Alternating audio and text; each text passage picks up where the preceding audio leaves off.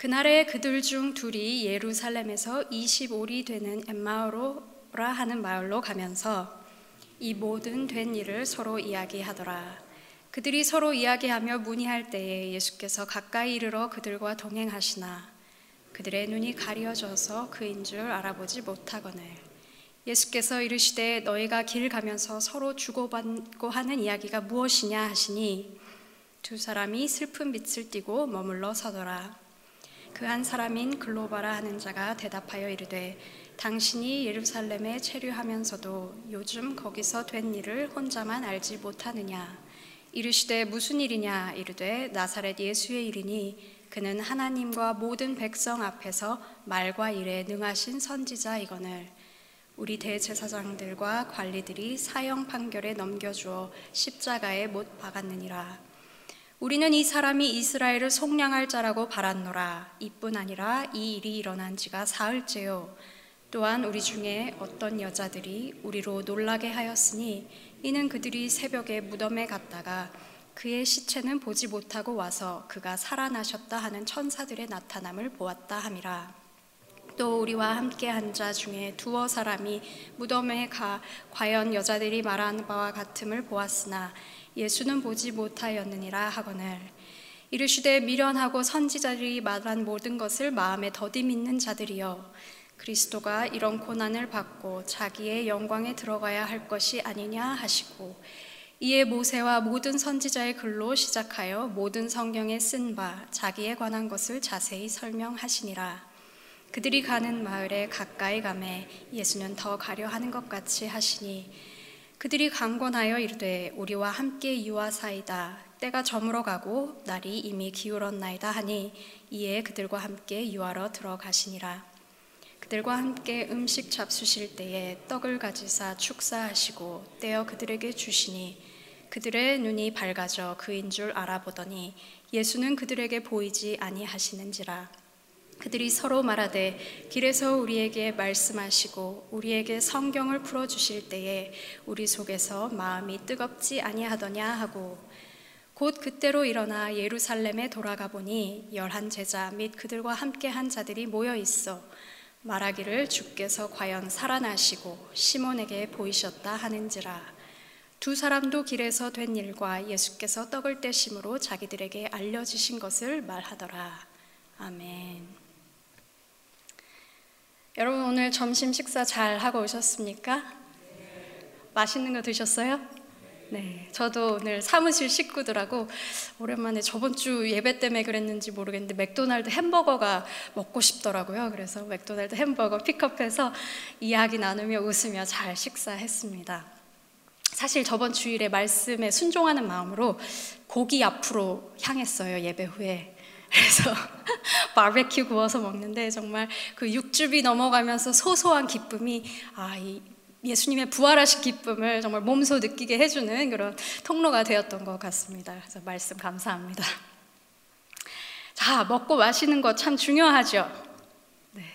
특히 한국에서는 어, 그 전쟁의 고통을 겪으셨고 또 70년대까지 굉장히 가난하게 어, 되게 어려움을 많이 겪었다고 제가 얘기 말로만 들었는데 그래서 저희의 인사도 안녕하십니까? 또가 또 다른 말로 식사하셨습니까? 이렇게 물어보죠.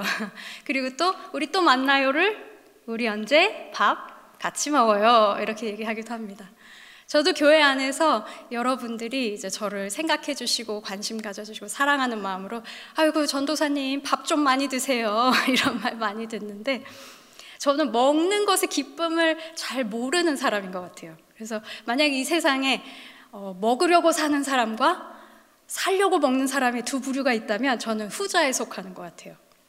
그래서 어쩔 때는 막 배가 고파도 아 그냥 배불러지는 알약 하나 있었으면 좋겠다 이렇게 느낄 때도 있어요. 이해 안 가시는 분들도 계실 텐데 그 정도로 별로 그렇게 관심이 없습니다. 먹는 것에 있어서. 근데 이제 먹는 것이 주는 기쁨이 있다는 것은 제가 부인할 수 없는 것 같아요. 그래서 한국에서도 먹방 이렇게 해가지고 정말 음식점 맛있는데 너무나 많고 그것들을 이제 촬영해가지고 프로그램을 만들기도 하고 그렇게 하죠. 그리고 또 먹는 것이 주는 의미에 대해서도 굉장히 잘 알고 느끼고 있습니다. 예, 이것이 하나 되게 하는 것과 또 식구라는 말도 같이 먹는 그 입을 어떤 가족의 단위로 어, 정의하기도 하죠. 소속감을 느끼게 하고 또 사랑을 느끼게 하는 그런 귀한 자리가 식사의 자리가 아닐까 싶습니다. 근데 그렇게 중요한 것에 비해서 그것을 준비하고 해결하는 것이 얼마나 번거로운 일인가 또 한번 생각을 해보게 되는 것 같아요. 그렇죠? 끄덕끄덕 거리시는 분들이 계신데 어, 우리 주일에도 우리가 계속 식사를 했었는데 그 먹을 때는 참 좋은데 그 뒤에서 수고하시는 분들이 얼마나 정말 반복적으로 차리고 준비하고 또 정리하고 하는 일들이 힘든지를 또 다시금 헤아리게 되는 것 같습니다. 어, 집에서도 그렇죠. 우리 주부들의 주된 관심사는 아침 먹고 나면 점심에 뭐 먹지, 점심 먹고 나면 저녁에 뭐 먹지. 그죠? 그게 참 힘든 것 같아요. 정말 중요하면서도. 그래서 요새 여러분들 많이 아실 것 같은데 한국어에는 삼식이라는 슬픈 아, 슬픈 은어가 있습니다. 그래서 제가 이렇게 공식적인 뭐 이렇게 인터넷에 떠다니는 그 정의를 찾아봤는데 이렇습니다. 백수로서 집안에 칩거하며 새끼를 꼬박꼬박 찾아 먹는 융통성 없는 사람을 가리켜 삼식이라고 합니다. 아, 이러니 참 평생 열심히 일하시다가 어쩔 수 없이 삼식이가 되신 분들이 얼마나 서럽고 또 아, 눈치를 보며 살고 계실지 이렇게 생각을 하게 되는 것 같습니다. 아, 먹는다는 것은 이렇게 계속 반복되기 때문에 중요한 것만큼 좀 이렇게 천하게 여겨지는 것 같아요. 그 일도 그렇고 허드렛 일, 이렇게 아무 티도 안 나는 그런 일처럼 이렇게 여겨지죠. 그렇지만 누군가의 말 맞다나 아, 다 먹고 살자고 하는 일 아닌가라고 이렇게 생각을 해보면서 위로를 얻기도 합니다. 근데 여러분 우리가 먹는 것이 중요하다고 여기는 이유는 아마도 몸이 중요하기 때문에 그런 것 같아요. 그렇죠? 먹지 않고는 몸이 유지될 수 없습니다. 그리고 몸이 없이는 생명이 있다고 할 수도 없죠. 네. 자, 성경에서는 먹는 것에 대해서 얼마나 많이 거론이 되고 있는지 여러분 생각해 보신 적 있으십니까? 하나님의 말씀. 거룩한 말씀에는 사실 처음부터 끝까지 먹는다는 이야기가 굉장히 많이 나와요. 창세기에서 하나님이 세상을 창조하시고 모든 씨 있는 것들로 먹을 것을 제공해 주십니다. 창세기 1장 1절에서부터 1장에서부터 나오는 그런 내용이죠. 그런 다음에 인간에게 주신 첫 번째 규제, 어떤 룰이 뭐였죠? 너희가 다른 나무의 열매는 다 먹되 선악을 알게 하는 나무의 열매는 먹지 말라. 그리고 벌도 어, 어떻게 주셨냐면 아담한테 그렇게 그 법을 범하고 난 다음에 너희가 정말 열심히 일해가지고 그 피땀 흘린 그 소생의 그 땅이 어, 저주를 받고 그 땅에서 얻는 것으로 너희가 먹으리라 이렇게 어, 나와 있습니다. 어, 에서는 배고픔에 팥죽 한 그릇을 먹으려고 장자권을 팔았고요. 어, 이스라엘 백성들은 어, 애굽에서 나와서 광야를 돌면서 먹고 마시는 것 때문에 하나님 앞에 범죄를 행했습니다. 그리고 하나님께서 만나와 메추라기로 그들을 먹이셨죠. 율법에서도 그 많은 율법 중에서도 먹는 것에 관련된 율법들이 꽤나 많습니다. 언제, 어떻게, 무엇을 먹어야 하고 먹지 말아야 하는지가 굉장히 많이 나와 있어요. 선지자들을 통해서도 먹는 것을 비유해서 하나님의 뜻을 또 하나님의 능력을 주시기도 했습니다. 예수님은 어떠십니까? 사역을 시작하실 때 성령에 이끌려서 광야로 나갔는데 그때 사탄이 이렇게 시험했던 것 중에 하나가 이 돌을 떡으로 바꿔라 였죠. 또 사역을 하시면서도 여러 배경, 여러 환경에서 제자들과 또 사람들과 식사를 하셨고 어, 그것에서 어, 기적을 일으키셨고 먹는 것을 통하여서 사역을 많이 하셨습니다. 그리고 자신을 요한복음에서는 생명의 떡이라고도 비유를 하시죠. 그리고 제자들이 어떻게 기도해야 합니까? 했을 때 그 기도의 가장 그첫 앞쪽 부분에 우리에게 오늘날 일용할 양식을 주시옵고 라는 것이 들어가 있고요. 부활 후에도 제자들과 식사를 나눈다는 이 내용이 나와 있습니다.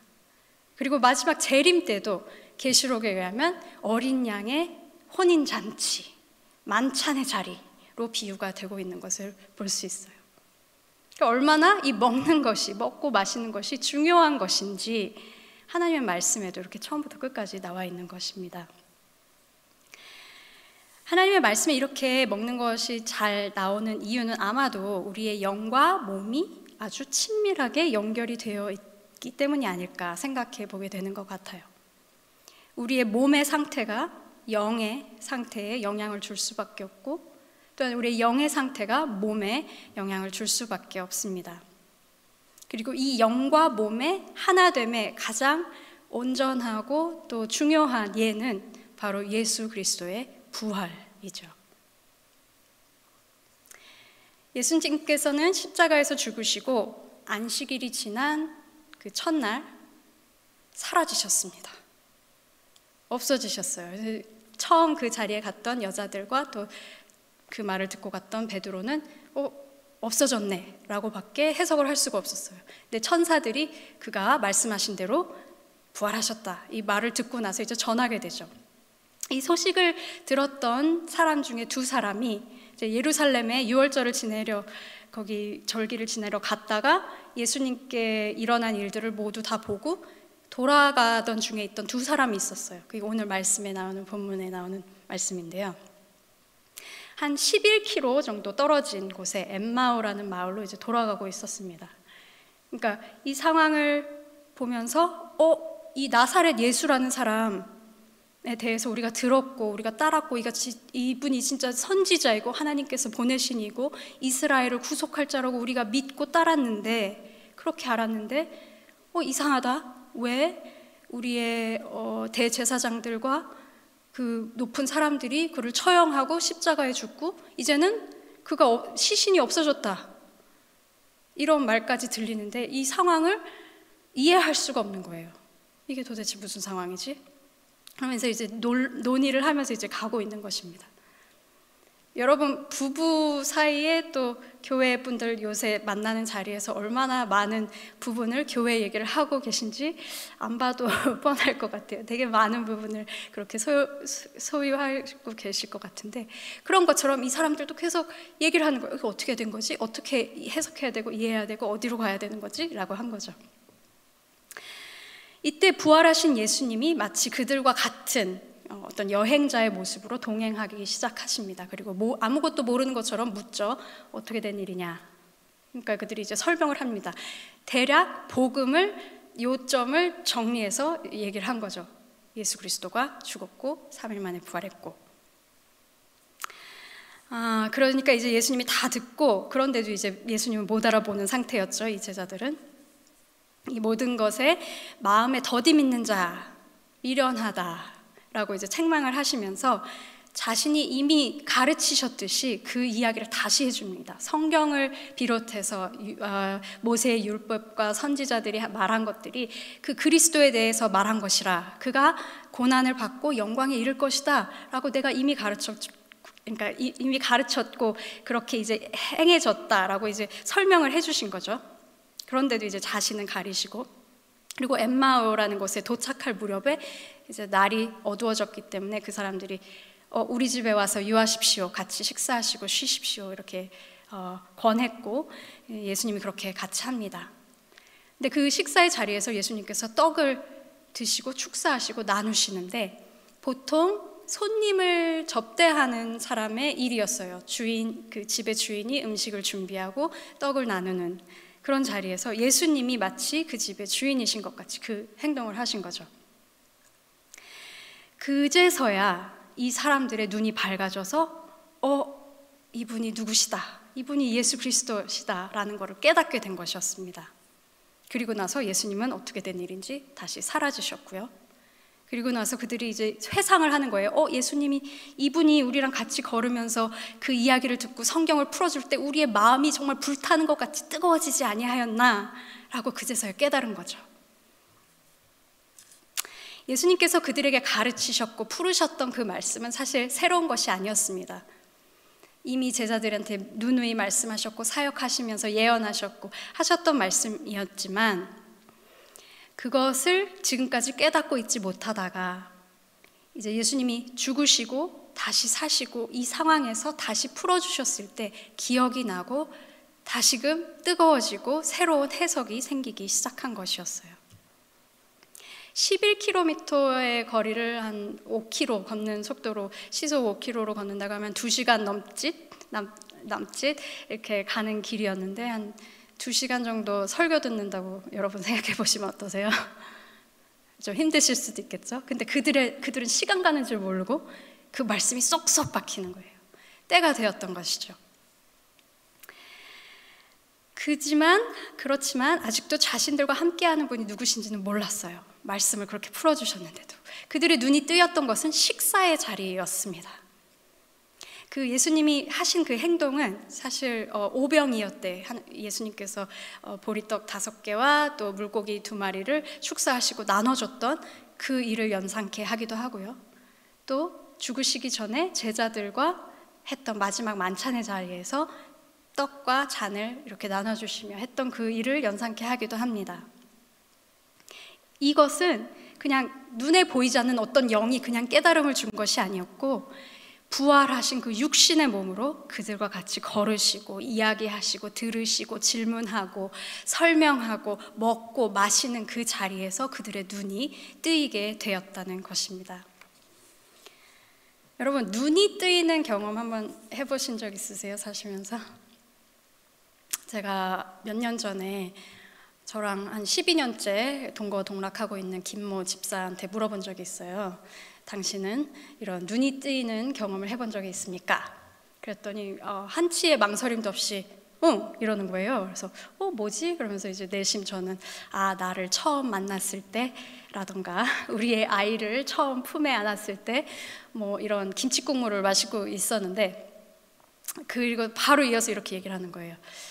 아, 그 무슨 무슨 스테이크 집에서 스테이크를 처음 먹었을 때 세상이 바뀌어 보였대요. 그래서 그 이후에 먹은 모든 고기는 고, 종이를 씹는 것 같았다고 이렇게 어, 설명을 하더라고요. 그래서 제가 그때 당시엔 굉장히 황당했는데 먹고 마시는 것이 이렇게 중요한 것을 아, 알기 때문에 용서하기로 했습니다. 여러분도 그렇지 않으세요? 막 배고프다가 밥 먹으면 없던 힘도 나고 기분이 좋아지고 아침에 막 늘어지다가 달달한 커피 한 잔 마시면 그냥 정신이 바짝 들고 그렇죠? 그런 것이 있습니다. 누가는 예수님께서 이와 같은 부활의 몸으로 그냥 날아다니는 영이 아니라 부활의 몸으로 나타나심을 여러 이제 자리에서 나타나셨다고 사도행전에서 기록하고 있습니다.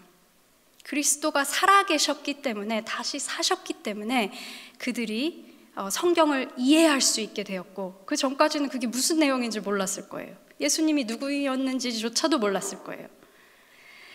그리고 그리스도께서 다시 사셨기 때문에 그들의 식사의 자리가 성만찬의 자리가 될 수 있었던 것이었습니다. 이런 말씀과 음식의 식탁, 그, 그 자리로 초대교회는 세워졌습니다. 계속해서 만나고 말씀을 공부하고 기도하고 식사하고 계속 반복되었던 거죠. 그렇게 부활하신 예수 그리스도의 실제를 성령으로 말미암아서 계속해서 몸소 체험하면서 그것을 예루살렘으로부터 모든 족속에게 어, 나가서 퍼뜨린 것입니다.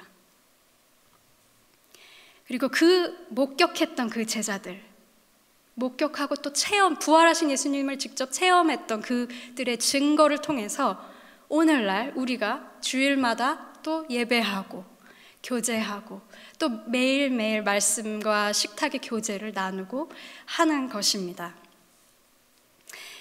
한 끼를 잘 먹었다고 그 다음 끼니가 필요 없는 건 아니죠. 배꼽시계라는 게 그렇듯이 우리도 예배 한 번 잘했다고 은혜 한 번 잘 받았다고 이제 끝 하는 게 아니라 계속해서 때마다 예배하고 식사하고 교제하고 공부하고를 반복하는 것입니다. 그러고 보면 사실 그 매일 듣는 성경 그러니까 설교 말씀도 여러분 잘 기억 안 나시죠, 솔직히.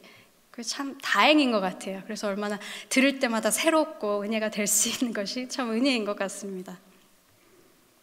여기 있는 우리는 단 한 번도 어, 부활하신 예수님을 직접 만난 사람은 없어요. 그렇죠?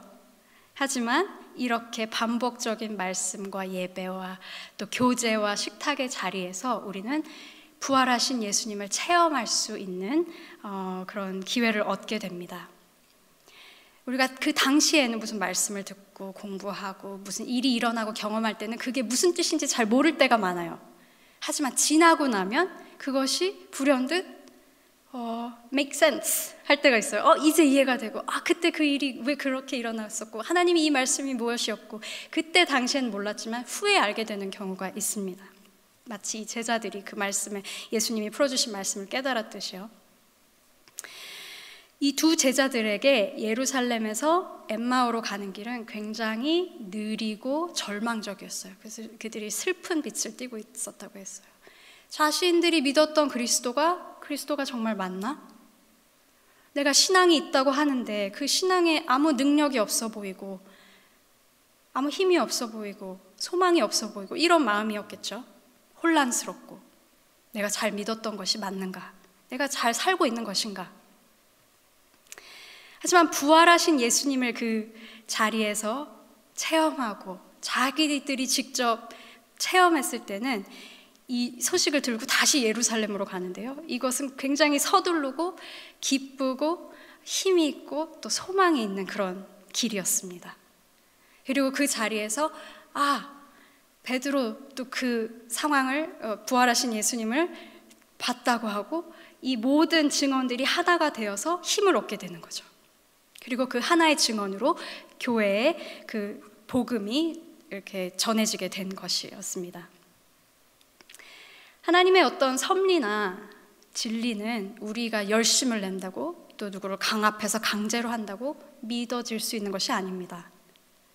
하나님께서 계시하시고 알려주셔야 가능한 것입니다.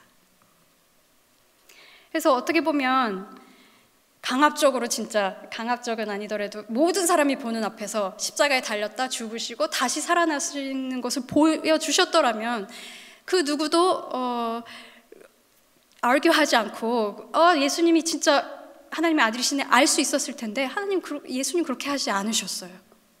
기다리셨다가 제자들에게 한두 명씩 그룹으로 나타나시고 보여주시고 그들을 통해서 하나님의 소식을 전하게 하신 거죠. 하나님께서는 우리에게 몸을 주시고 교회라는 공동체를 주셔서 어, 그 부활의 은혜를 계속해서 경험하고 누리고 전하게 하십니다. 몸이라는 한계 안에서 정말 초월적인 영적인 세계를 체험하게 하시고 또 거룩한 하나님과 우리의 관계를 일상생활에서 우리의 가족과 형제 자매들과 그 사이에서 실천하게 또 보이게 하십니다. 음식을 먹어야 살 수 있듯이 하나님의 말씀이 없이는 영원히 살 수 있는 길을 열어놓지 않으셨고 우리가 음식을 나누며 서로 웃고 떠들며 하나가 되듯이 성령 안에서 하나가 되게 하셨습니다. 이런 우리가 바로 예수 그리스도의 부활의 열매이고 또한 이 세상에 진짜 예수 그리스도께서 죽었다, 살아나셨다 하는 그 실체의 표적인 것입니다. 로마서 12장 1절 2절에 바울은 이렇게 말합니다. 그러므로 형제들아 내가 하나님의 모든 자비하심으로 너희를 권하노니 너희 몸을 하나님이 기뻐하시는 산 제물로 드리라 이는 너희가 드릴 영적 예배니라. 로마서에서 바울이 이제 그리스도의 그 진리를 1장부터 11장까지 논리적으로 쫙 가르치고 나서 이제는 그것을 몸으로 살아내라 라고 하는 것입니다. 예배 따로 있고 내 생활 따로 있고 영은 거룩하고 몸은 안 좋은 거고 이런 개념이 아니라 몸과 영이 하나 되어서 진리를 살아내라 하고 권고하는 것입니다. 여러분, 영적으로도 비만이 걸릴 수 있는 것 같아요. 좋은 말씀 많이 듣고, 마음이 이렇게 따뜻해지고 충만하면 내가 잘 살고 있는 것 같이 느껴질 때가 있어요. 하지만 그것은 어떻게 보면 영적으로 비만 상태가 될 수도 있는 것 같아요. 오히려 행하지 않게 되는 내가 영적으로 배부르기 때문에 많이 어, 충족되기 때문에 아무것도 하지 않는 그런 상태는 하나님께서 원하시는 그런 상태는 아닌 것 같습니다. 은혜를 받을수록 계속해서 내어주고 계속해서 살아내고 실천하고 해야 건강한 몸과 영의 모습이 될 것입니다. 영을 돌보듯이 몸도 잘 돌봐야 할 것입니다. 몸과 마음을 잘 훈련시켜서 흠이 없는 제물로 하나님께 드려야 할 것입니다.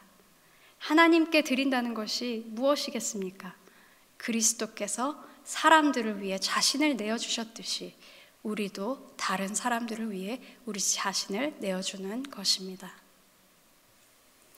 이 모든 것은 우리의 힘으로, 우리의 능력으로, 열심으로 할 수 있는 것이 아닙니다.